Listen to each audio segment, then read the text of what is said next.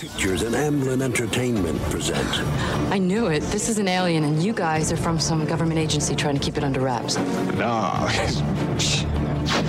Tommy Lee Jones. I'm gonna count to three. He'll do it, Jeeves. One. I'm telling you, that man does not look stable. Two. He's always crazy. Why don't you get a massage or take a cream? Three. Do you have any idea how much that stings? Will Smith. What the hell are you? Your world's gonna end. In a new film from the director of The Addams Family and Get Shorty.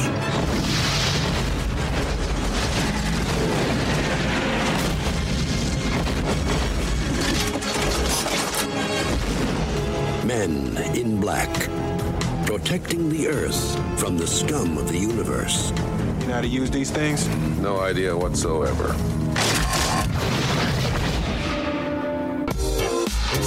This is Film Sub. Uh, Welcome to the show.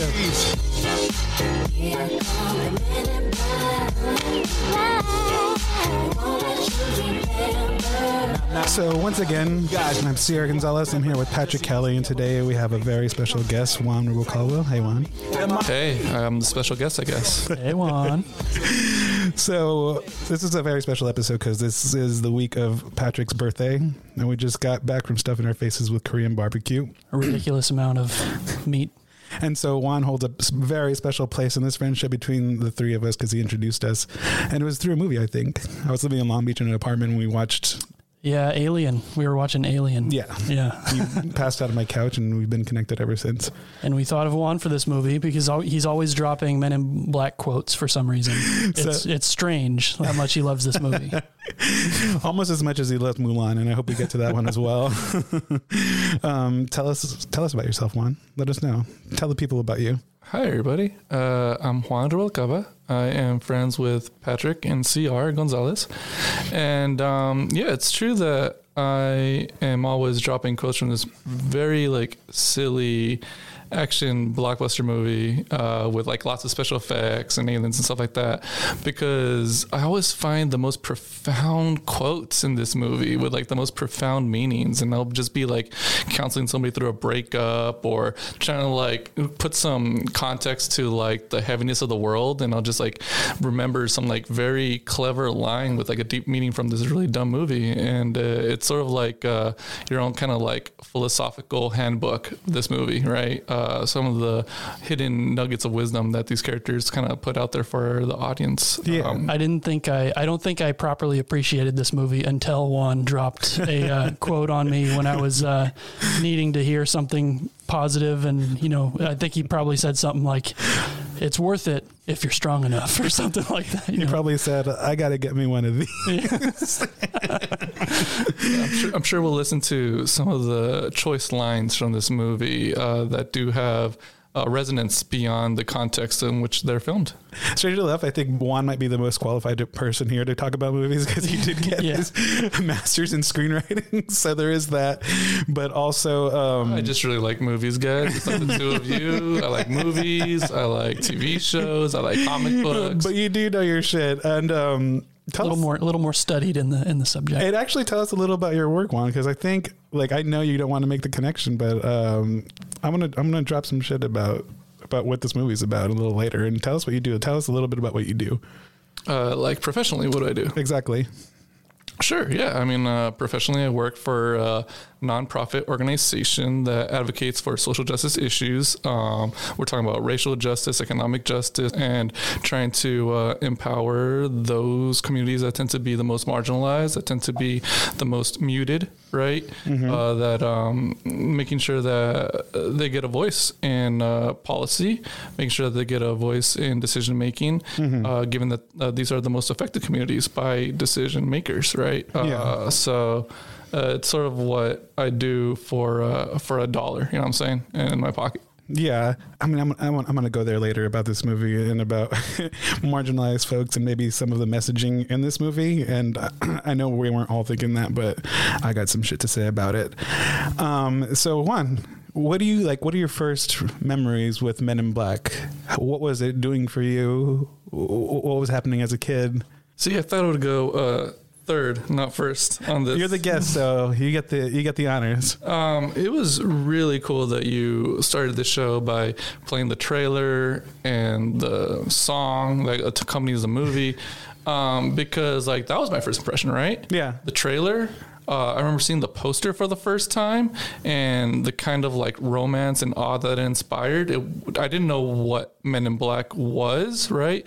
Uh, I probably didn't even know who the actors were yeah. at this point, you know, but it had such a look, it had such a feel, and I was excited and amped up and geeked up. Uh, and of course, uh, this is, we might go into this later, but this is at a period of time where like Will Smith uh, owned July. You know what I'm saying? Yeah, like, yeah. He owned the month of July for a while, whether it was Independence Day or this movie. For at least four years in a row. Wild Wild West, yeah. right? And so um, in July, around fourth of July, I would be visiting my family in uh, Imperial, California. Shout uh-huh. out to Imperial County, California. Whoop.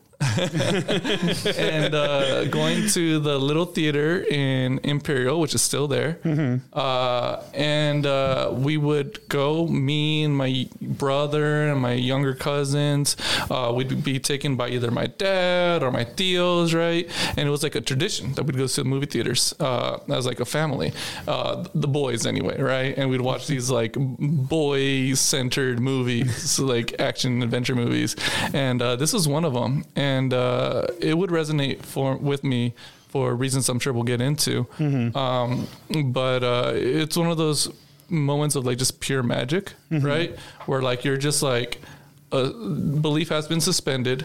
You believe in aliens and monsters and magic and mm-hmm. science fiction. You believe on all of that as it's unfolding in front of your eyes, right? Yeah. And you're totally transported, because I must have been like, I don't know, around eight, eight years old. How old were we around this time, guys? We were around the same age here. Uh, yeah. ninety-seven, so ninety-seven, we're nine going on ten. Yeah, yeah, nine years old. So a very impressionable age, right? Uh, mm-hmm. Where like you feel the magic uh, without, like unbridled, right? Yeah, yeah.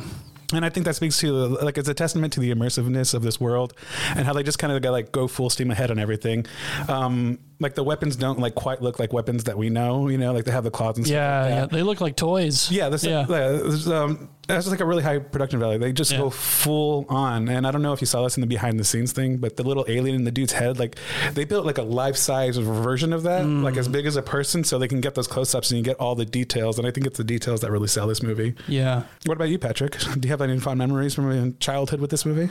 I remember uh, thinking this movie was kind of intense when I was a kid. I'm, you know, when I watched it for this podcast, it, uh-huh. it's obviously a comedy. I didn't, I don't remember it as a comedy. I, especially Edgar's character. Edgar yeah. freaked me out when I was a kid. Oh yeah, he's a scary dude. yeah, um, yeah. I didn't really think of it as a comedy when I first saw it. Uh, yeah, lots of really funny moments. Mm-hmm. Um, I the the effect that you guys are talking about of pulling you into that world. I, I think they it's. Uh, Uh, it does that well, especially through um, Will Smith, you know, because he's he's not uh, he's pulled into this world the same way the viewer is, um, mm-hmm. you know, just kind of has his world blown apart. And, and uh, yeah, I was thinking when I was watching uh, when they go to the headquarters and uh, that line about your skills mean dick. Yeah, it reminds me. It reminds me when Harry Potter first uh, goes through the platform. Um, what is it? Yeah, nine and three quarters. Nine and three quarters. Like when he first goes through that wall and he's like introduced to this world, or when he first sees like Diagon Alley, mm-hmm. it reminded me of like very same moment where you're introduced into like this entirely different world. Um, and it's because this character's like freshly introduced, you're right in, in there with them. And I think yeah. this is like a really good device for movies, and this is why it's so immersive. And I think that's the specifically effective when you're a child, those moments and those scenes. Um, I kind of had the same, the same experience where I was like just totally into this. This thing like blew my mind. Like, um, I just felt like the future was happening. Like it just yeah. felt like um, it got me excited. I think culturally there was like a, where we were in the midst of a, of a space fascination. Like this year we had The Fifth Element, we had Starship Troopers, we had Event Horizon, we had Alien Resurrection, we had Gattaca, and we had Contact, which came out a week after Men in Black. Mm. Um, and I think it's like interesting to different, differentiate, differentiate the tone of those movies from like a modern space movie. There's like a really, yeah. Yeah. campy element. Um, yeah, a lot of those. Like um, when you when you mentioned those, I th- I thought of like Galaxy Quest, like around that time too. Yeah, and, exactly. Uh, um, what else? There's some there's some other campy space movies that came around yeah. that time. And you kinda, uh, it, Hitchhiker's Guide. Yeah. That was a little bit later. I think that was like two thousand five. Compared to like, like movies that. of today. And the ones yeah. I'm thinking of are like uh, space movies like Interstellar, Gravity, First Man. Like we take ourselves much more seriously now. Mm. And um, that probably says like something to the tone. Like we're not willing to, I don't know. I, I think yeah. we're feeling much less, maybe like less optimistic about the future. Like I don't, I think it's hard to make a movie about like the space or about the future without feeling nervous about it now. Yeah. And, and I'm wondering if like the space camp of the nineties is like a response to, you know, like two thousand one and uh, mm-hmm. like the first generation of serious space movies, and oh yeah they, they just, you know, in the nineties make it lighter. They kind of yeah subvert there's, it yeah there's bit. Definitely like an air, but you know there were some serious ones. Gattaca is like kind of a serious one. Oh, and Contact too. Yeah yeah this was a pre nine eleven movie, right? Mm-hmm. Yeah, for and sure. So when Tommy Lee Jones has a speech, which we'll get to later, about how like the earth is like in always imminent danger, yeah this was before we,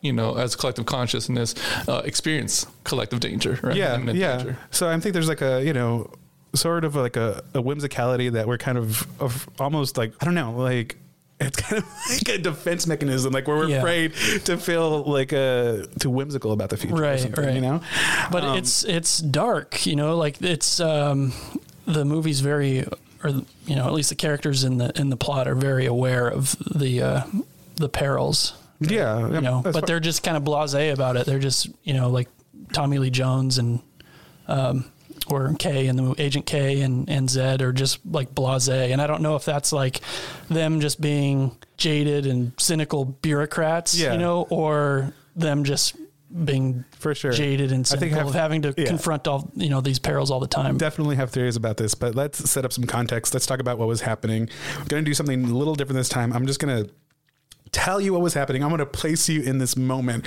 We're not going to necessarily connect any of these things to the movie, uh, but things that happened in nineteen ninety-seven. Let's take you there. In nineteen ninety-seven, Princess Diana was killed in a car crash in Paris after being chased by paparazzi. The Mars Pathfinder lands on Mars. Mike Tyson bites the Evander Holyfield's ear off. The Nintendo sixty-four makes its debut. That was a big one. I remember watching this commercial for Star Fox sixty-four, the introduction of the Rumble Pack. I think this is what I mean when I say the future was happening in front of my eyes. The average cost of a house was one hundred twenty-four thousand dollars, and a movie ticket cost four dollars and fifty-nine cents. Barry Sonnenfeld, after an impressive run as a cinematographer, photographing such films as Raising Arizona, Big, When Harry Met Sally, he goes on to direct The Addams Family and its sequel, and then he lands on Men in Black. I didn't know he was involved with Raising Arizona. Yes, which is a neat connect, uh, connection to, yeah. to our That's first awesome. Episode. And uh, Blood Simple, to too, episode. Right? Yeah. What's that? What's that? I listened the, to that episode. The No Country. We should do Raising Arizona someday, because I love that movie. It's one of my favorites. Yeah, Raising Arizona is hilarious. And, you know, to bring it back to Will Smith, like, Will Smith was huge. And Will Smith... I mean, these are like the early days of Will Smith as like one of the world's biggest movie stars. You have yeah, nineteen, like yeah. him coming off of French Fresh Prince, and then he like has like Independence Day yeah. and this. Yeah. And um, yeah, he was like a big blockbuster star. Yeah. And I think it's easy to forget that T V didn't mean then what it means now. Like uh, to be a T V star was a different thing than, you know, to being a movie star. So he wanted to make that transition, you know, and like you can be only so famous if you were on T V as a star. So in nineteen ninety-five, he has Bad Boys, ninety-six, Independence Day, which like basically makes him a star. I think that was the first movie I saw in theaters twice. And then ninety-seven, Men in Black, that's three in a row. And I think the year after that is probably Wild West and probably, I think, Enemy of the State. Mm. Um, They're huge. And I think like this is one, like the first time I had awareness of like someone being a star, like someone I was excited to see. Um, yeah, I was just excited to see Will Smith. Like uh, he, he was exciting. He was funny. He made me laugh. Like I got his humor as a kid. Like I responded to it. Um, he's just like this charisma and this timing that, you know, even a child can respond to. I read that uh, the producers of Men in Black wanted Clint Eastwood and Chris O'Donnell for Agent K yeah, and Agent not the J. Same. Nobody talks about fucking Barry Chris Sonnenfeld wanted Barry Sonnenfeld wanted uh, Tommy Lee Jones and Will Smith, um, and he had like such a disagreement with production over it that he like left the project. Yeah, um, but like he he did uh, uh, some other movie. I can't remember what it was. Uh, Get. Um, Get Shorty. Get, get Shorty. Get yeah. Shorty. Barry Sonnenfeld. Yeah, he did Get Shorty. Yeah, he did that, and then when. And then he came back to the project and they were willing to uh, yeah, listen to him. And Get Shorty and, was huge. Yeah. I remember that too, like that being a big deal. I still, to this day, have not seen Get Shorty, so yeah, I don't here. know what the big deal was, but I remember the posters. Have, have you seen that one, Get Shorty? No, so we're going to have to be all ignorant on that. Yeah. But, uh, going back to Will Smith, you know, he is just such a presence. Like, he brings so much to a movie. It's such a singular quality yeah. that he brings. No wonder he was like the megastar of like the late nineties summer blockbuster movies. Yeah. Especially these big temples, you know, like he is his own archetype. Yeah. Yeah. Yeah. He's, he's, he's just like, he's funny and he's got like huge, huge energy, like big energy. And yeah. Yeah. I remember when I saw Independence Day in theaters, the, the scene where he punches the alien, welcome to Earth, welcome to Earth. Like both times that I saw this in theaters, like the fucking, they went wild. You know what I yeah. mean? Like, does he have a cigar in his mouth when he's doing that? No, that's later. Oh. I, yeah, yeah. Welcome to Earth. um, But he has staying power. I mean, this yeah. is what we were going on twenty-four years since since Men in Black, at least. And oh, I mean, Will Will Smith is still famous. He's maybe he's not making what he the movies he used to, but I mean, people know who Will Smith is. And every time I talk about staying power or like how long someone has been famous, I talk about the Beatles because from the first album to the last album was six years. And like, it's like Whoa. a huge, yeah, yeah. That's a lot of, yeah. um, a lot of production in a short amount of time. I'm glad you you mentioned it or put in that context because I think for the three of us and for everybody in our generation, like I think we should step back and just like appreciate that we were there yeah. at the heyday. Right? Yeah. Like we witness like Will Smith's uh, ascension, right? Mm-hmm. And we witness it at the perfect time. And I'm grateful for that and grateful for him. Yeah. And like he's he's also like doing like I don't know, he's very open about his relationship with Jada and they're like doing really interesting things. I think the I don't know. I, I don't know the exact details because I don't pay attention to like tabloids and stuff like that, but they have like an open relationship or something, something to that effect. I don't think if it's completely open. I heard that. Yeah. But they're very open I saw it about the relationship. I saw it in the news. Which is like an interesting thing, you know. It's like very modern and that's cool that they're, you know, keeping up with the times, making keeping it interesting. Um, yeah, I'm not as interested about um, about Will Smith the person as I am as Will Smith the, the movie on-screen personality yeah. who can beat up aliens, fire the big guns, maneuver the big spaceships. I'm not interested in Will Smith unless he's thirty feet tall. Did you guys hear that they're making a uh, dramatic uh, reboot of Fresh Prince of Bel-Air? No. It's like, uh, you know, not comedy. It's like a T V, T V drama. Oh, my God. Yeah. I don't think Will Smith's involved. I'm that's perfect. Sure. That's exactly but, uh, what I needed. That, that's what I know Will Smith from is when, when I was growing up, um, out in Barstow, we didn't yeah. have, uh, we had like rabbit ears you yeah. know, on the T V and I, we got one channel and it was, uh, Family Matters, uh, Fresh Prince of Be- Bel-Air and Full House. Those were like the three shows we got. Yeah. Uh, so I watched a lot of Fresh Prince. um, so let's get to talking about the movie. Like what this movie is about and scenes that we want to talk about. Juan, do you want to go first? Do you, uh, have something to say about that? Or do you want to, you want to, you know, it's so interesting. I definitely thought that I was going to go third for all of this. I was going to, we're going to listen to your guys' like, you know, opinions and experience. And uh, then the newbie would like just weigh in with like a word or two. Well, we were right here because we're interested in the things you have to say, but if you want us to start first, you can jump on after, you know, I don't know if, uh, you can edit this around so that maybe I'm not the one framing, you know, what this movie's about, uh, because I certainly have thought about it. Yeah. Since you've asked me to sort of um, guest star on your guys' show. And it seems to me that this movie, despite how silly it is mm-hmm. uh, and how much fun it is, is a movie about duty. Mm-hmm. Because these are characters who are constantly interrogating what their sense of duty is and what and what and whom they have responsibility to, mm-hmm. right? And um, that changes mm-hmm. over the course of the movie F- because we know that for Kay, his responsibility is to the earth mm-hmm. until it isn't. Yeah. For Jay, the responsibility is to his own personal life, his own personal ambitions until it isn't. Right. Uh, and the same is, can be said for D, right?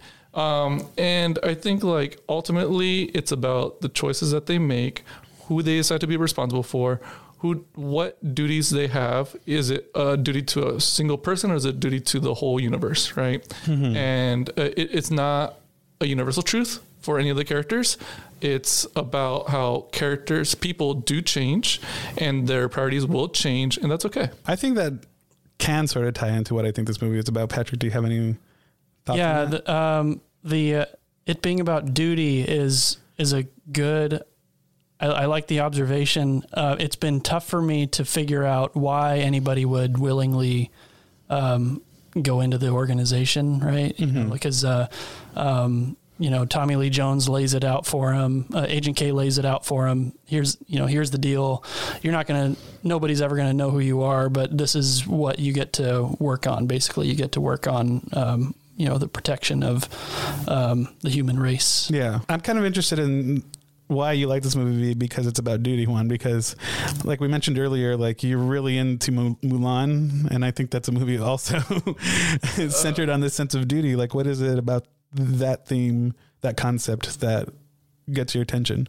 You know, it's interesting because it's, you asked me, me to sort of share what I do for, again, a dollar in my pocket. Uh-huh. And uh, it's not something I would have thought to have shared. Um, but uh, given that it is a career path mm-hmm. that ostensibly is to put others before you, right? And ostensibly is to put society and the well-being of society before you, or at least part of your um, life. Mm-hmm. I think um, I'm always thinking about duty. Yeah. You know? um, and, and to be fair, like, that's not what I came out of this movie theater as an eight-year-old thinking about. You know what I'm saying? Like, there's so many elements here that work and cause me to love this film. Yeah. So I don't even know. That's why I love this movie. Honestly, like, I think it's what this movie's about. I don't know, but that's why I love the movie, though. Yeah. I feel like you're into that. Um, it's, I mean, it's hard to read, especially from uh, the characters like Agent K and Zed. Yeah. You know, like, are, are they motivated by duty? They seem like kind of... They seem like... just kind of like jaded bureaucrats to me, that they're like, just like punching the clock. Yeah. They, like they're so like blasé about the end of the world. You know? Yeah. Like, um, but, uh, I, I, I, I like the characters, and I think it makes them interesting that mm-hmm. you can see, you can, I can see that I can see that it, you know, they are duty bound, but they're also like, whatever. Yeah. You know? So I had a couple of thoughts about what this movie is about. Um, I see kind of like two different engines working when I watch this movie. And I think it's hard to ignore like the subtle or not so subtle commentary on immigration and government. Like this song, mm-hmm. this movie starts off with like a truck full of immigrants, and um, there's this ongoing story. And like, I don't, I'm, I'm not cynical enough to think that they're comparing Im- immigrants to bugs, or like which lives matter and which lives don't, you know? Um, but there is something going on. And, um, I, I feel like I can't ignore that. And we, we talked about that quote about like prying uh, his gun from his cold dead fingers, yeah. and how that's like um, something that's really popular among like conservatives two A people. Yeah, um, uh, Charlton Heston said it in, uh, famously in two thousand in a N R A, yeah. N R A convention. But there's also the fact that the the mor- the guy who works at the morgue, David Cross, um, after he's killed, you can see that it... Our, before he's killed, he's, you can see that he's reading a copy of Atlas Shrugged. Like, I, oh, I never noticed I that. Just feel like there's like these small details. That's yeah. like kind of like, eh, we're talking, we're talking about things here. You know what I mean? Mm. Um, and I think it's about like, um, maybe like immigrants, immigrants and like class struggle. Um, and I think about even the different classes of aliens in this movie. Like in the beginning, when they pull up the truckload of immigrants, the alien that they, I don't remember his name, but the alien that they pull off to the side. Yeah. He calls has him Charlie. Or he something. has a very, Mikey. Oh, Mikey. Yeah. He has a very primitive disguise. He's like basically draped in like cloth, and he's just holding a head. Yeah. Like, he's holding a fake it's head. It's really and, uh, silly, but yeah. yeah. So, you know, like lower class Indian, he can't afford a good disguise. When you get to this like Archelian prince who was like killed, this guy has like a full on, he's like piloting oh, yeah. like this really intricate machinery inside this dude's head, and he's royalty. You know what I mean? Yeah. Um, So you get this like high, low class, um, you know, uh, mobility uh, for, you know, immigrants and like people of means and stuff like that. Um, so I think there's also like stuff about like competent gov- government. Like there's like, yeah, yeah. Um, that's, that's what I see a lot of the movie is about is like, yeah. the, you know, them, them framing the M I B as this bureaucracy. Right. Yeah. And, and they, they kind of are, and they kind of aren't, because mm-hmm. the government doesn't even know about them really. They're kind of like outside of government, but yeah. they they act like a bureaucracy. You know, like you can see everybody in the office like pushing papers around, and um and uh yeah, it is kind of like a intergalactic like immigration bureau, you know. Yeah. Did you I have kind of, say? Yeah, I kind of thought of it. I kind of thought of it as, uh, did you guys see Loki, the uh, Disney series? Yes. It's like the T V A. It's like the time, time variance, uh, agency, author- authority, agency, authority, something authority like, maybe. Yeah, something like that. But, yeah. uh, yeah, it's the same kind of concept. And I was wondering, you know, I didn't look too deeply into it, but I thought that maybe that was kind of a nod to Men in Black, this, you know, um, this agency that deals with the supernatural, but it's it's like a, a bureaucracy that you might run into on, on planet Earth. The other engine that I was talking about, because I saw a couple of different things working, is that like this is a buddy cop movie mm. in the tradition of like forty-eight hours, The Last Boy Scout, Lethal Weapon. So you got the black guy, you got the white guy. Um, we think we have the loose cannon and the by the book type, um, but the movie like almost flips it. It's like an old man who's like out of touch and jaded, and um, he's looking at Will Smith like he's this young kid who isn't capable. But I think the movie shows you over and over again that he's like incredibly capable. Yeah, and I think in a lot of ways, Jay, Agent Jay, is like more concerned. Yeah, you know, and less of a loose cannon than K. Yeah, like K is careless. Like he, um, when he like flips the button and turns the car into a supercar, and he's just like so totally nonchalant about like flying through the tunnel at a thousand miles an hour on the ceiling. Yeah, you get the sense that like he's passing the tr- the torch, you know. Yeah. Um, which I think is pretty cool. That like I actually the only times I see like anything resembling like joy or excitement from K is like that he sees like talent in Jay and sees like that he can pass the torch to Jay. Yeah. Oh, let's listen to that um, when there's uh, on the bench. All right, kid, here's the deal. At any given time, there are around fifteen hundred aliens on the planet, most of them right here in Manhattan. And most of them are decent enough. They're just trying to make a living. Cab drivers. Uh, not as many as you'd think. Humans, for the most part, don't have a clue. They don't want one or need one either. They're happy. They think they have a good bead on things. Uh, well, why, why the big secret? People are smart. They can handle it. The person is smart. People are dumb, panicky, dangerous animals, and you know it. fifteen hundred years ago, everybody knew the Earth was the center of the universe. five hundred years ago, everybody knew the Earth was flat, and fifteen minutes ago, you knew that people were alone on this planet. Imagine what you'll know tomorrow. What's the catch? The catch. The catch is you will sever every human contact. Nobody will ever know you exist anywhere. Ever. I'll give you the sunrise to think it over.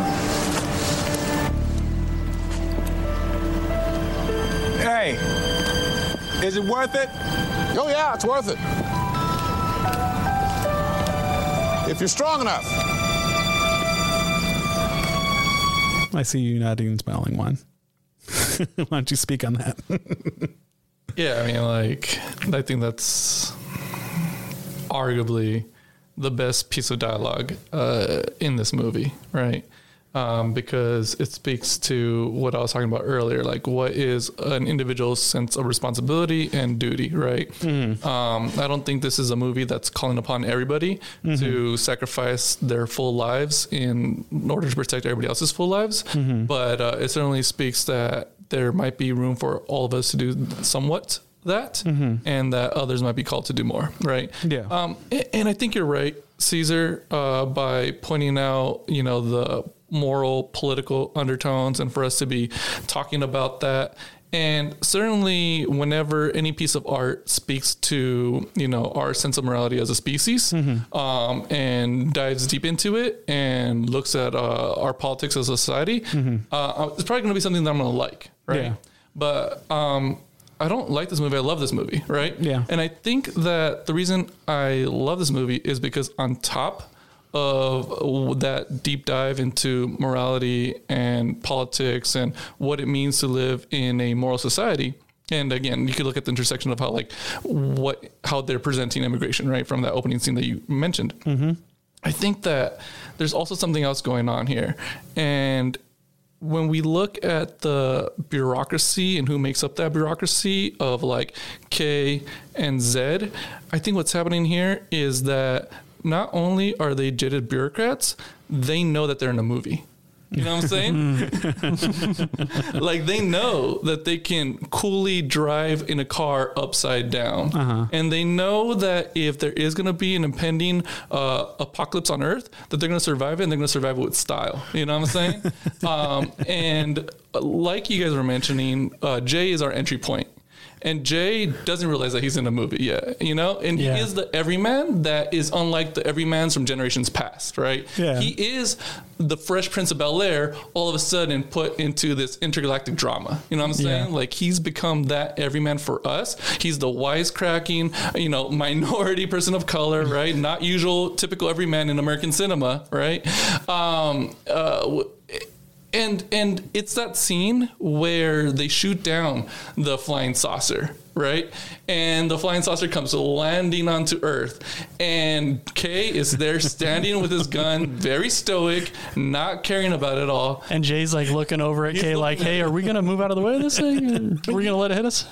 You know what else happened uh, the same year this movie came out was um, Buffy the Vampire came out. Mm. And Buffy the Vampire Slayer was one of those uh, narratives that likes to wink at the audience, right? Mm-hmm. It tells the audience, like, we know that we are in a wacky genre, and we're going to acknowledge that, even as we take things seriously. And I feel like this movie kind of does the same thing, yeah. you know? Where, like, the characters are in different places. Some of them know they're in a movie, and some of them are sort of, like, discovering the world for the first time. Yeah.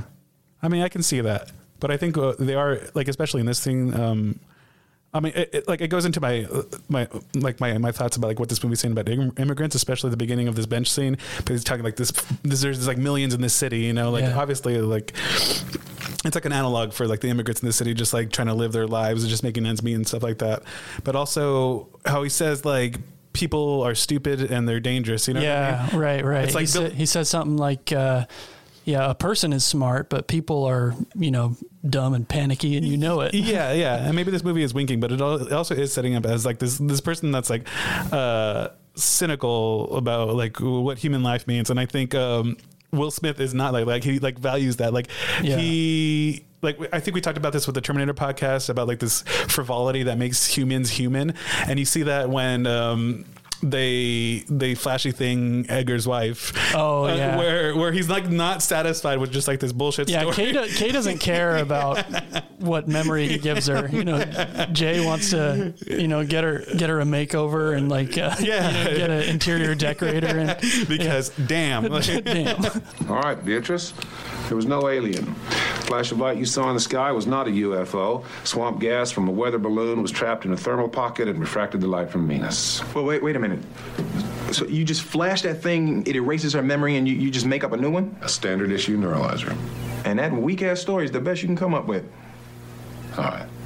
On a more personal note, Beatrice, Edgar ran off with an old girlfriend. You're going to go stay with your mom a couple nights. You're going to get over it and decide you're better off. Well, yeah, you know, because he, he never appreciated you anyway. In fact, you know what? You kicked him out. And now that he's gone, you're going to go in town, you go to Bloomingdale's, you find yourself some nice dresses, get yourself some shoes, you know, find somewhere, maybe you get a facial. And, uh, oh, hire a decorator to come in here quick, because damn. But, um, and I think, I think... Yeah, I think Jay or no K constantly like undermines or like he doesn't think very much of like yeah. you know what Jay is doing. I just get the impression of a guy who's, you know, thirty years into a government career and just he doesn't care anymore. He's just like he's punching the clock. yeah, and, and you get you get Will Smith's character. Let's listen. Do you want to listen to Little Tiffany or yeah? Let's listen to Little Tiffany. Edwards, what the hell happened? Hesitated. May I ask why you felt little Tiffany deserved to die? Well, she was the only one that actually seemed dangerous at the time, sir. How'd you come to that conclusion? Well, first I was going to pop this guy hanging from the street light, and then I realized, you know, he's just working out. And how would I feel if somebody come running in the gym, bust me in my ass while I'm on a treadmill? Then I saw this uh, snarling beast guy, and I noticed he had a tissue in his hand. I realized, you know, he's not snarling. He's sneezing. You know, ain't no real threat there. And I saw little Tiffany. I'm thinking, you know, eight-year-old white girl, middle of the ghetto, bunch of monsters, this time of night with quantum physics books. She about to start some shit, Zed. She's about eight years old. Those books are way too advanced for her.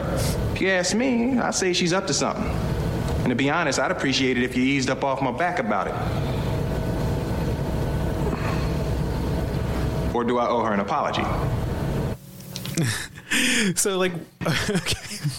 The thing about Will Smith is, like, he's actually really good. Like, he's thinking outside of the box. Like, he's in yeah. he's in this room with all these uniformed people, and he's he's asking more questions than these people are asking. Like, he's kind of inventive. He's resourceful. He pulls the table toward himself. Um, he's not afraid to, like, be, like, loud and, and, like, different from everyone else. And in this scene with the target range, like, I mean, he has, like, r- pretty legit reasons for, like, making that choice. Like, maybe he's being, like, a like a, like a dipshit or something, but, like, you know, a part of him did think it through. And, and like the, the movie constantly plans all these little things that like, that make him a competent person. Like from the scene at the pawn shop, like he's quick, he knows right, to play along right. with Tommy Lee Jones immediately. Like he knows like, oh, they're, they're going to like, kind of like shake this guy down. But as soon as Tommy Lee Jones does something that he like Will Smith, like finds like wrong, he he's like so quick to pull out his gun. Yeah. Yeah. Kay, Kay takes him there, yeah. uh, but Jay already knows the shop. He knows the guy who owns it. And, um, yeah. you know, this is this guy, all he has is like, you know, uh, bootleg Rolexes. Um, um, but yeah, like as soon as Kay like does something, like he knows that he's not bluffing anymore, then he pulls the gun on Kay. Yeah. Uh, and, and, and like but, he, uh, yeah. Uh, going back to the Tiffany scene. Yeah. Um, and, uh, I'm harping on this like point that the movie's poking fun at bureaucracies. Um, when he dismisses everybody else except for Jay, mm-hmm. Um, you know, he says to, he says to all of the candidates is like, you guys have been great. You, uh, um, uh, he says something like, you're everything we've come to expect from years of government training. uh, which is like so good. That's great. Um, but yeah, like, I mean, Jay also is the one that figures out like he's going to use these spaceships to escape. Like he sticks with his gut, and yeah. when he's like he keeps on like telling this thing about Orion's Belt, and they're like, no, that's that's not what you heard, like it's wrong. He sticks with his gut, and it's very it echoes back to the first scene when he chases down the alien and then like the cops don't believe him when he's like, oh no, you know, he blinked with two sets of eyelids, you know. But yeah. he, he like keeps on sticking to his gut, like no matter how crazy these people think, right? He knows and trusts his experience and intuition, right? Yeah. Like yeah. He ran down a cephalopod on foot. Yeah. Yeah. That's, that's gotta, gotta be something. That's gotta come for something. Um, and I think like the biggest the biggest fuck up he makes is like firing off that noisy cricket, you know what I mean? Mm-hmm. But I was thinking about this, and this is like kind of bullshit because like Kay never tells him like what that gun is gonna do. You know no, I mean? Yeah, he's just screwing with him. He's like hazing the new guy. You yeah, know, like. And, then, and when he's like, oh, like in case you forgot, there's like this Archelian battleship, you know, and yeah. he's like, well, there always is, but like, how, it's the second day of the job. You like, you never told him any of this right. bullshit. Like somebody's always like trying to destroy the earth. You know, do you it's have not that? His fault? do, you, do you have that clip? You know, this I, is, I don't do it. Oh wait, wait, wait, yeah, hold on, hold on, hold on. Our weapons in view of the public. Man, we ain't got time for this cover-up bullshit. I don't know whether or not you've forgotten, but there's an alien battle cruiser about to... There's always an alien battle cruiser or a Carillion death ray or an intergalactic plague that's about to wipe out life on this miserable little planet. The only way these people get on with their happy lives is they do not know about it. You know, this is not a, a chosen one narrative, right? Like, there's no great prophecy saying that Jay is the one who's going to be saving the planet, right? Uh-huh. Um, it is a chosen one narrative in the sense that Kay has handpicked him, right? Yeah. And it is clear to the audience that this is the guy. And, mm-hmm. you know, you talk about him fucking up when he discharges the noisy cricket in front of the crowd, right? Yeah. But that's the same instinct that he has that draw that had him draw a, a gun on Kay in the pawn shop, right? Yeah. Because he has a really great sense of morality of what's right and what's wrong, right? Mm-hmm. And to him, in the moment, untested and unexperienced that he is, it is wrong to continue to lie to people as they're under threat, mm-hmm. right? So uh, aside from him running down cephalopods and being a good shot on little Tiffany and pulling the table over, right? He's also has a good heart. Yeah. And Kay gets all the credit for, you know, recognizing that. Yeah. Mm. He is a worthy successor. Yeah. And I think this movie, like, yeah, I think this movie is about like passing the charge, but I think it's like this, like uh, this bigger idea of, of like passing the torch to like, someone young, someone like n- non-white, you know? Um, I think there's like this, like this bigger thing happening about like who gets to frame the narrative and uh, who, who gets to be the hero, you know? Um, and I think this goes hand in hand, like this jaded government. It's like these tired old white guys that are just like, you know, they can't do this job anymore.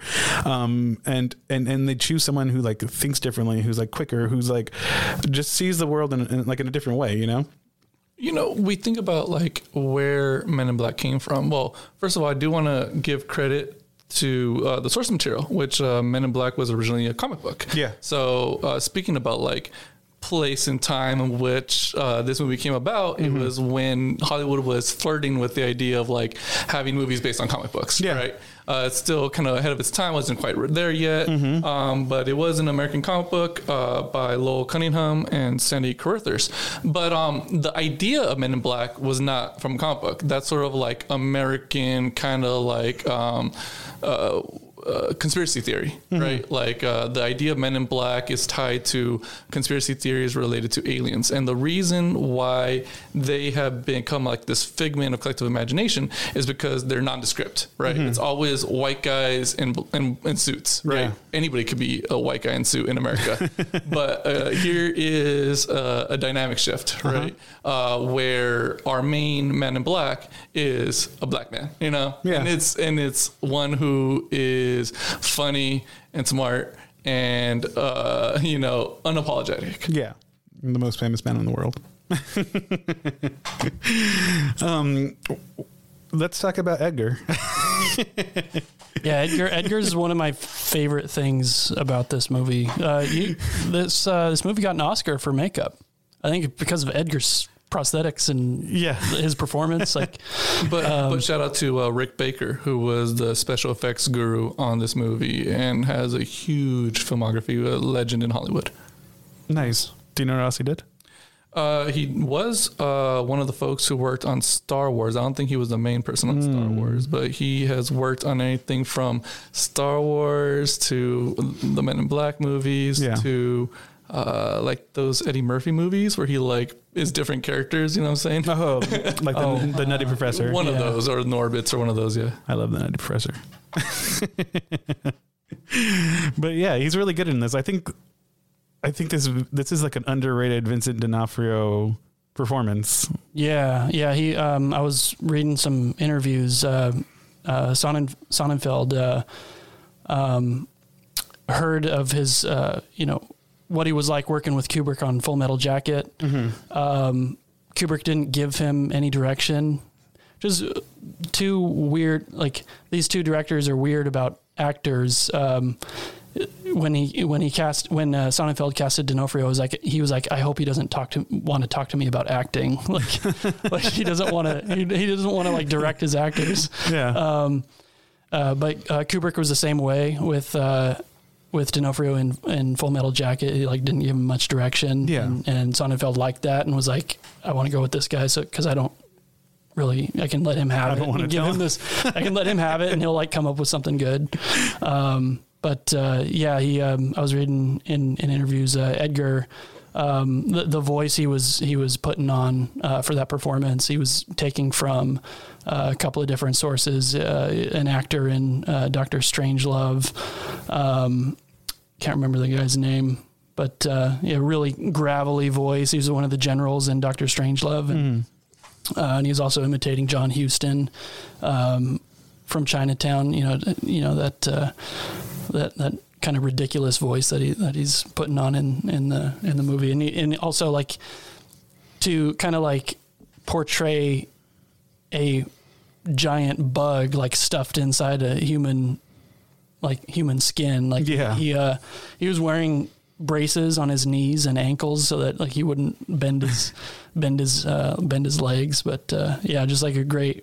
Funny, like physical performance. Funny, funny now, but when I was a kid, it was kind of frightening. His line, his, but, uh, his lighting rings are classic. Like they're just so bizarre. Let's listen to that scene. Oh, a man came in here earlier. A dead man. And that means what to me? He was a very dear friend of mine. I believe he had an animal with him. It was a gift I gave him. A pet cat. It means worlds to me. I'd like to have it back.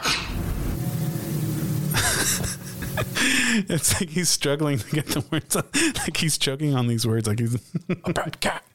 But like you, you made the comment that his, his makeup degrades like over the course. Yeah, yeah. yeah. If you watch, uh, yeah. he's he's uh, yeah, his skin starts sagging more, like it's like flaking off, and yeah. like one of his teeth is like barely hanging it, like hanging on for dear life. Um, but uh, I I just yeah, I like that because he's literally wearing like a dead human skin yeah. yeah. as a costume, and it is decomposing in front of our eyes. Yeah. Which I just, I, I, I like, I think I realized that I just, I watched it again today. Like I've watched it twice for this pod, and it's like, it's, it's so, it's, it's gross. It's like pretty bizarre by the time he rips it off, and it, it looks so fucking good when he like yeah. takes off the suit. The, the way the face looks is like, oh my God, it's, it's so good. Um, yeah. Testament to the powers of, was it Rick Baker? That's right. The combination of this like nascent special effects uh, technology as far as like C G I goes, right? Yeah. And then old school practical effects, you know, yeah. like a wonderful marriage in this movie. And a brilliant performance. Absolutely. Is there anything, any other scene you want to talk about, Patrick? I do want to go back and, and um, uh, there's a point on, on what the film is about I wanted to make. Yeah. Um, the movie touches on this repeatedly, that uh, our stories, our stories are insignificant in the vastness of the universe. And it starts right off the bat with the dragonfly. Yeah. Um, in the beginning credits, uh-huh. um, it's right on the dragonfly, following it through its, its story, uh, dramatic music until it smacks against the windshield, music stops, and it transfers over, over to another character who doesn't, you know, is not aware of this like, yeah. drama going on with the dragonfly. Mm-hmm. Um, but, uh, you know, it happens repeatedly. Um, the first shot and the last shot, the last shot of the aliens play marbles with the galaxies. Yeah. Our galaxy that we're residing in, and it's insignificant enough to be, you know, just one marble among many in the bag of, you know, marbles that this, this alien's playing with. And, and same with the, um, the, like the central, you know, like, um, Um, like item of concern in the mo- in the movie is Orion's bauble on his neck, the, the galaxy, which is this little insignificant important thing. Yeah, if I could uh, chime in about uh, a scene that please do has a lot of impact to me, and it's one that uh, you already talked about and that Patrick just brought up, is that opening scene. Yeah. Right? And again, I have to go back to watching this movie as uh, an elementary school boy, you know, uh, a brown boy growing up in America, mm-hmm. uh, a child of immigrants. And as all brown children of immigrants do who grew up in America, uh, you look up to the superheroes, right? Mm-hmm. You look up to the folks who wield swords and blasters and win the day, right? Mm-hmm. And, and you don't see the story of immigrants depicted, right? Mm-hmm. Um, that's not a central character in the stories that you consume and love. And then all of a sudden in this story, you have people who resemble your family, right? Yeah. In the opening scene, right? Who could be in other movies cast aside as uh, something that's to be made fun of, the butt of a joke, yeah. or perhaps a threatening sort of uh, force, right? Yeah. Uh, but in this movie, their livelihoods and their journey is validated mm-hmm. by the hero. Yeah. Right. By Tommy Lee Jones, mm-hmm. uh, the great furrowed brow of America, you know, like Harvard football star, all American Tommy Lee Jones comes in and says that these people do deserve to be in this country. They should be treated with respect. Uh, you know, bienvenidos, uh, bienvenidos, you know yeah. what I'm saying? Uh, that, can't help but like affect me in a certain way and yeah. like leave uh my heart feeling a little bit lighter, you know, having watched that, to yeah. say that the hero of this movie, Tommy Lee Jones, says that it is okay for immigrants to come into this country. Yeah. And I mean, that's touching. Yeah. And you get this like tracking shot that's a close up of all their faces, kind of giving you all their characters. And, you know, most of them are like older people. And before he sends him off, he tells the agents like, "Oh yeah, go, you know, take care of those dangerous aliens," like sarcastically. You know, like, I, I guess I didn't never thought about that in, in the same way, but like watching these last two times, it, it affected me like probably the way it should back then. I guess I wasn't thinking about it when I first saw it. Too young for that. I was thinking about Nintendo sixty-four and that Rumble Pack and that Rumble Pack. That was the shit. That was crazy. We still got that um, staying power, like Will Smith. um, we wanted to do a, a new thing. Uh, we wanted to do a, a segment. Juan, tell us about this segment. Yeah. So uh, one of the devices in the movie, and it's also a plot device, is the flashy pointy thing, the the neuralizer, right? Yeah. It's like one of Standard the stars issue. Of the movie, actually. It's like you point the flashy thingy at somebody, yeah. and they forget, and you can plant new memories. Yeah. So um, do you want to introduce it from here? Okay. Um, I guess the idea is um, a time in our lives that can... Uh, what would we like to forget? Like if we had a neuralizer, what is the event that we f- would forget? Or make somebody else forget. Or, oh, is that, we can, we can do that too. Oh, that's, sure. Why not? Right? Level, you man. Have this tool. You can do it to yourself. You can do it to somebody else. Um, all right, Patrick, you go first. Oh man. I think anytime I have to do public speaking or anything like that, I'll just flash a neuralizer at the whole, whole crowd. Um, is that it? Uh, yeah, that's something juicier. um, okay. So when I was thirteen, I got, um, I got my braces off, and that same week I had my, well, actually that brings up another memory too. Let's do two of them. So I had braces from ten to thirteen, and I was like a really just like sloppy kid, like really lazy, really sloppy, sloppy, sloppy. Like I was sloppy. Like I, I just like, I was this kid that wore jean shorts that went like mid shin. I never brushed my hair. So I just had this fuzzy hair all the time. And then I had braces, which made it even worse. And so let's do them in order. So the day I got my braces off, like I never listened to like any rule about braces, about brushing, about not eating gum, about flossing. I never flossed once when I had braces.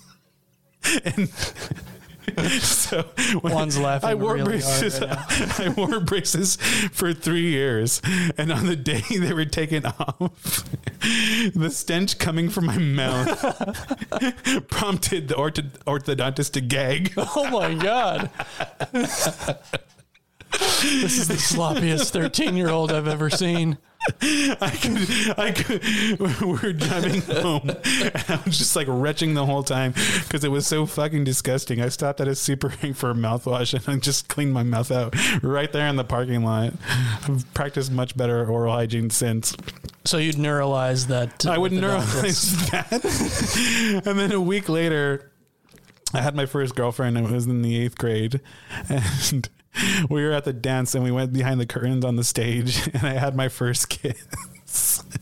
And after it was over, she's like, that was the worst kiss I've ever had. Well, she wasn't retching, was she? No, she okay. wasn't retching. Well, that's good. I'd brushed my teeth thoroughly before then. But uh, yeah, let's say those two things.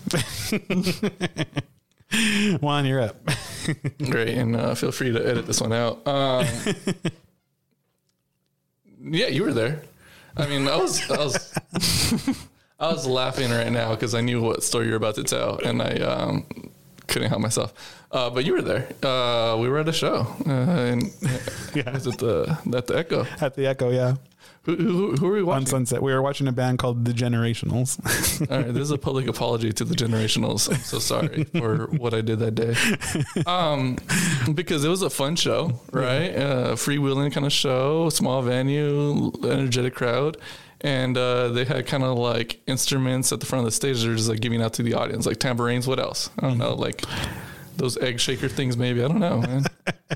You remember it differently than I do. Well, you know what?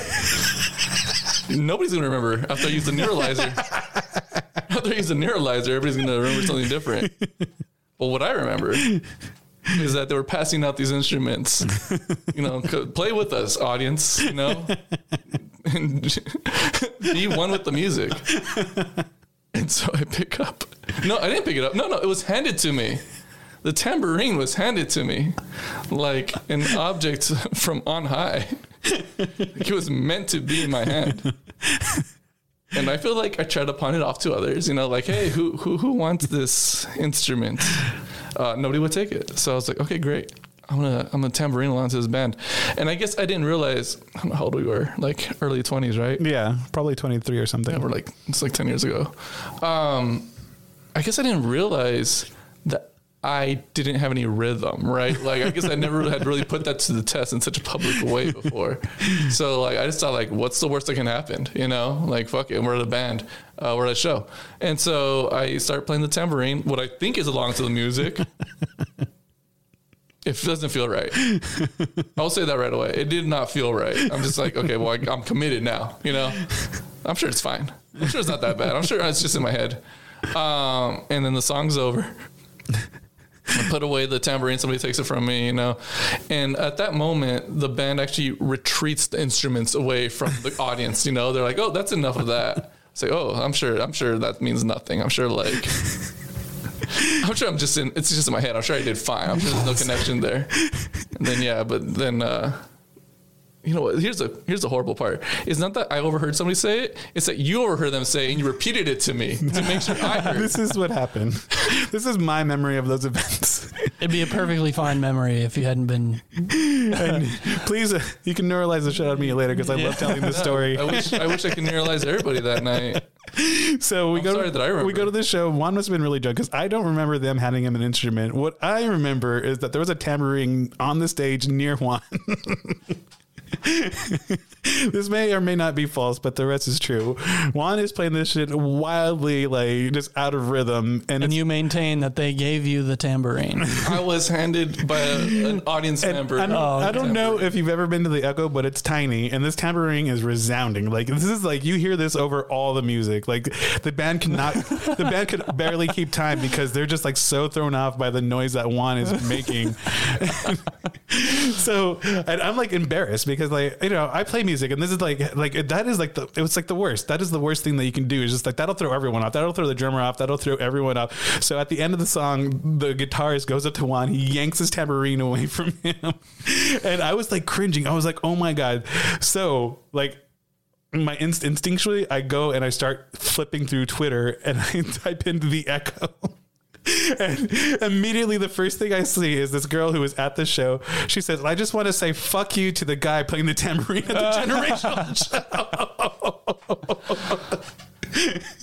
Neuralizer. Neuralizer. It out. At that moment, everybody forgets. And uh, I would, of course, implant the memory that not only that I played the tambourine amazingly, but, like, I go on stage and I do, like, a solo with the tambourine. And everybody just, like, solo. uh, agrees that I killed it. That would be my neuralizer moment, yeah.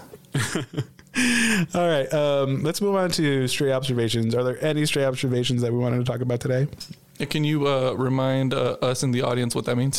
Stray observation. So it's not anything that we think has to do with like maybe what the movie is about or anything that like doesn't lead to a broader topic. Just things that we noticed while watching the movie. And I couldn't help but think of uh, George Costanza on the park bench or at the beach. You know, at the on on the bench looking out at the sea. While Will Smith was considering whether or not to join M I B. um, I don't have any big ones. I mean, I think the first, like another thing that I noticed in this time around is that the guy driving the truck at the beginning is Uncle Rico from oh Napoleon, yeah Napoleon Dynamite. Yeah. But other than that, um, I don't I don't know. Juan, is there any other thing that you want to like pick up on or anything? And is this also where we talk about things that we don't like about the movie, or is that later? Oh no, we can do that too.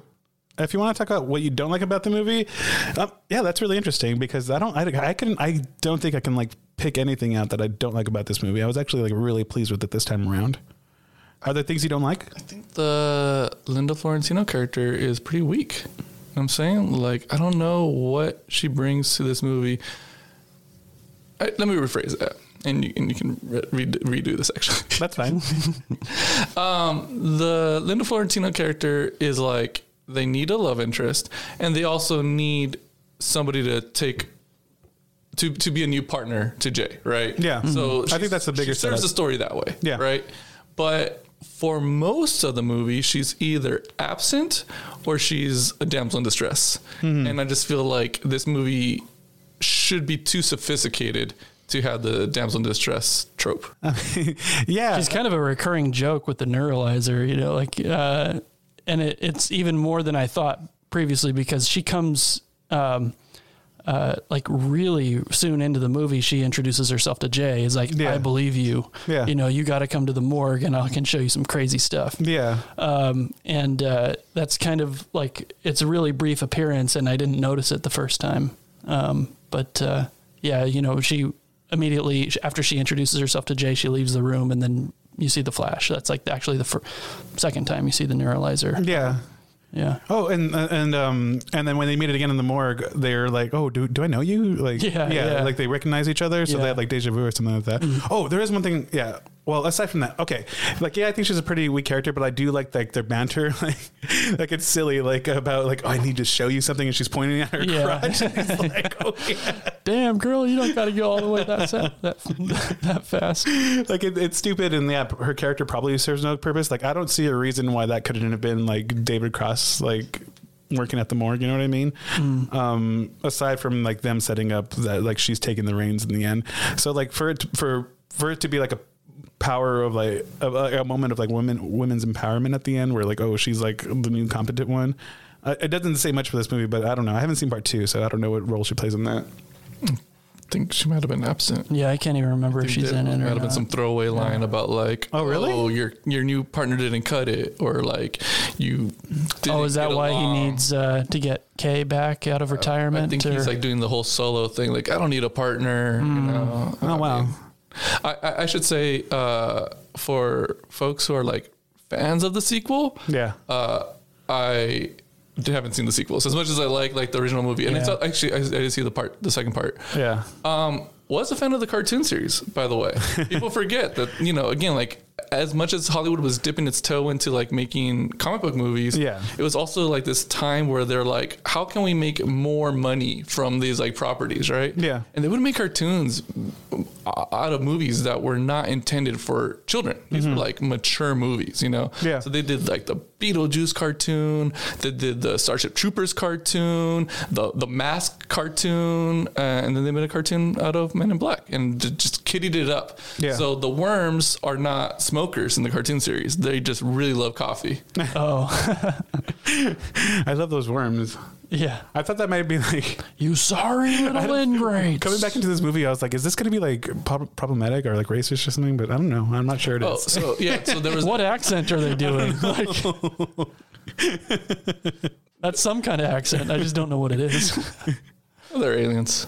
uh, no, so the, the, that scene where there, there's that like sexual banter between like Will and Linda Florentino's character. Um, it's like great for a P G thirteen movie. Yeah. But funny that they made like a kids show off of this movie. You know. Another thing that I noticed, and I, I, I breezed by it earlier, but I wanted to talk about it. And, uh, in other episodes we've talked about like these moments where, where movies just let you like chew on things, let you connect the dots themselves. Like, sort of like purely visual storytelling. And I think about the end when Kay realizes he's not suited for this job. And I think, um, it's, I think if you like just watch it and miss this, that you might think that he just made the decision just over time to, to be like, oh, I'm done with this job. And like, it's you now. But the reason he quits is because the bug sneaks up behind him at the end, you know? And, mm. and it's like the same, like D in the beginning, how he can't get his gun off to, to shoot the alien who's chasing after the border patrol or whatever. I mean, Kay yeah. turns his back oh, to the bug. Yeah. You think so? Cause uh, yeah. it was, it was, uh, Um, yeah, it was the mortician that, that killed the bug. Yeah, yeah, exactly. They, they both would have been. And that's the moment he realizes like he can't do this job anymore. It's dangerous for yeah. him. Like he's just not suited for it anymore. And I think that'd be, and they don't really mention that, but like, I, I realized like watching this time, it's like, oh, that's why. Like he, he, that he, could be, yeah. Yeah, he can't yeah. do it anymore. So it's not like it's a good point. This moral decision is like a very practical decision for him to give up his position. Is it possible that he knew that he was cultivating a replacement, but he just didn't know it was going to be this soon, that he was going to be uh, tapping out? Yeah, also possible. But yeah. um, but I think what I got from that when I noticed that the bug had snuck up on them, and is that that's kind of like what he like it kind of dawned on him that he was training a replacement. Like he he didn't really know from the beginning that he was training. He just realized that, hey, you're really good at this. You're suited for this job. And like, oh, I've been training a replacement this whole time, not a partner. Mm-hmm. So rewatching it, that's that's what I get from that. Like, maybe it's a small difference, maybe it doesn't matter, but that's kind of what I got from that ending there. There's uh, one line we haven't talked about, and like I said, there's like a lot of lines that resonate in this movie for me, yeah. either because they have more implications or just like personal, emotional implications. Uh-huh. So this one was the latter, and it is certainly a scene in which uh, Tommy Lee Jones' character Kay is contemplating the decision he made to devote his life to the service, right? Yeah. And it's he's spying on his ex-flame, you know, the woman that he loved, the woman oh, that yeah. he like. Uh, abandoned in order to pursue this higher calling, mm-hmm. right? And uh, of course, Jay sneaks up on him. He sees Kay seeing her, and Kay quickly turns off the computer. Jay puts two and two together, right? Mm-hmm. And Jay says, "Oh well, you know, it's better to have loved and lost, right?" And Kay turns around, just quickly says, "Try it." Yeah, you know? And I just feel like. Emotional. It's emotional. No, for sure. I think even as a nine-year-old, that kind of hit me. Like I got, the, I got the gravity of that one. Like I remember that being like really effective for me when I was nine. I was like, yeah, man. Juan, it was a goddamn pleasure. Thank uh, you for talking with us. Yeah, I mean, you know, big biggest fan. I just said I just said biggest flan. We're gonna put ob- you into custody. Ob- obviously, I'm suited for the radio. I'm ready for the big time.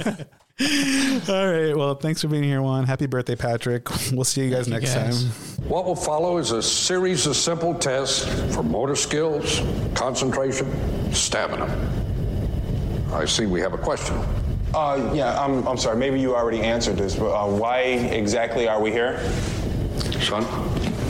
Second Lieutenant Jake Jensen, West Point, graduate with honors. We're here because you're looking for the best of the best of the best, sir.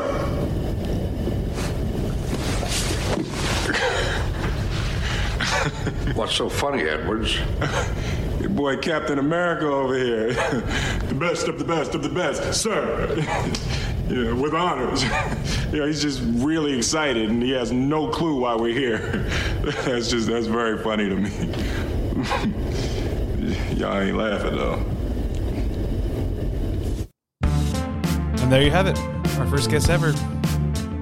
That was the voice of Juan Rubalcaba. I'm your host, Sierra Gonzalez. Your other co-host today was Patrick Kelly, as always. Thanks for listening to our embarrassing stories. Stories we want to neuralize out of our own brains. That was fun. You can follow us on Instagram. Just type in at Film Slobbery. That's F I L M S L O B B E R Y. You can find us there. Please subscribe and rate us on whatever show page you listen to. Feel free to share comments. We'd love to hear from you. We're not sure what's going to be on next week. Um, we're trying to get some more guests in here. We'll see how that works out. The music you're listening to now was recorded by Randy Flores, and we're happy to have it. Hope you enjoy it. We'll see you next time.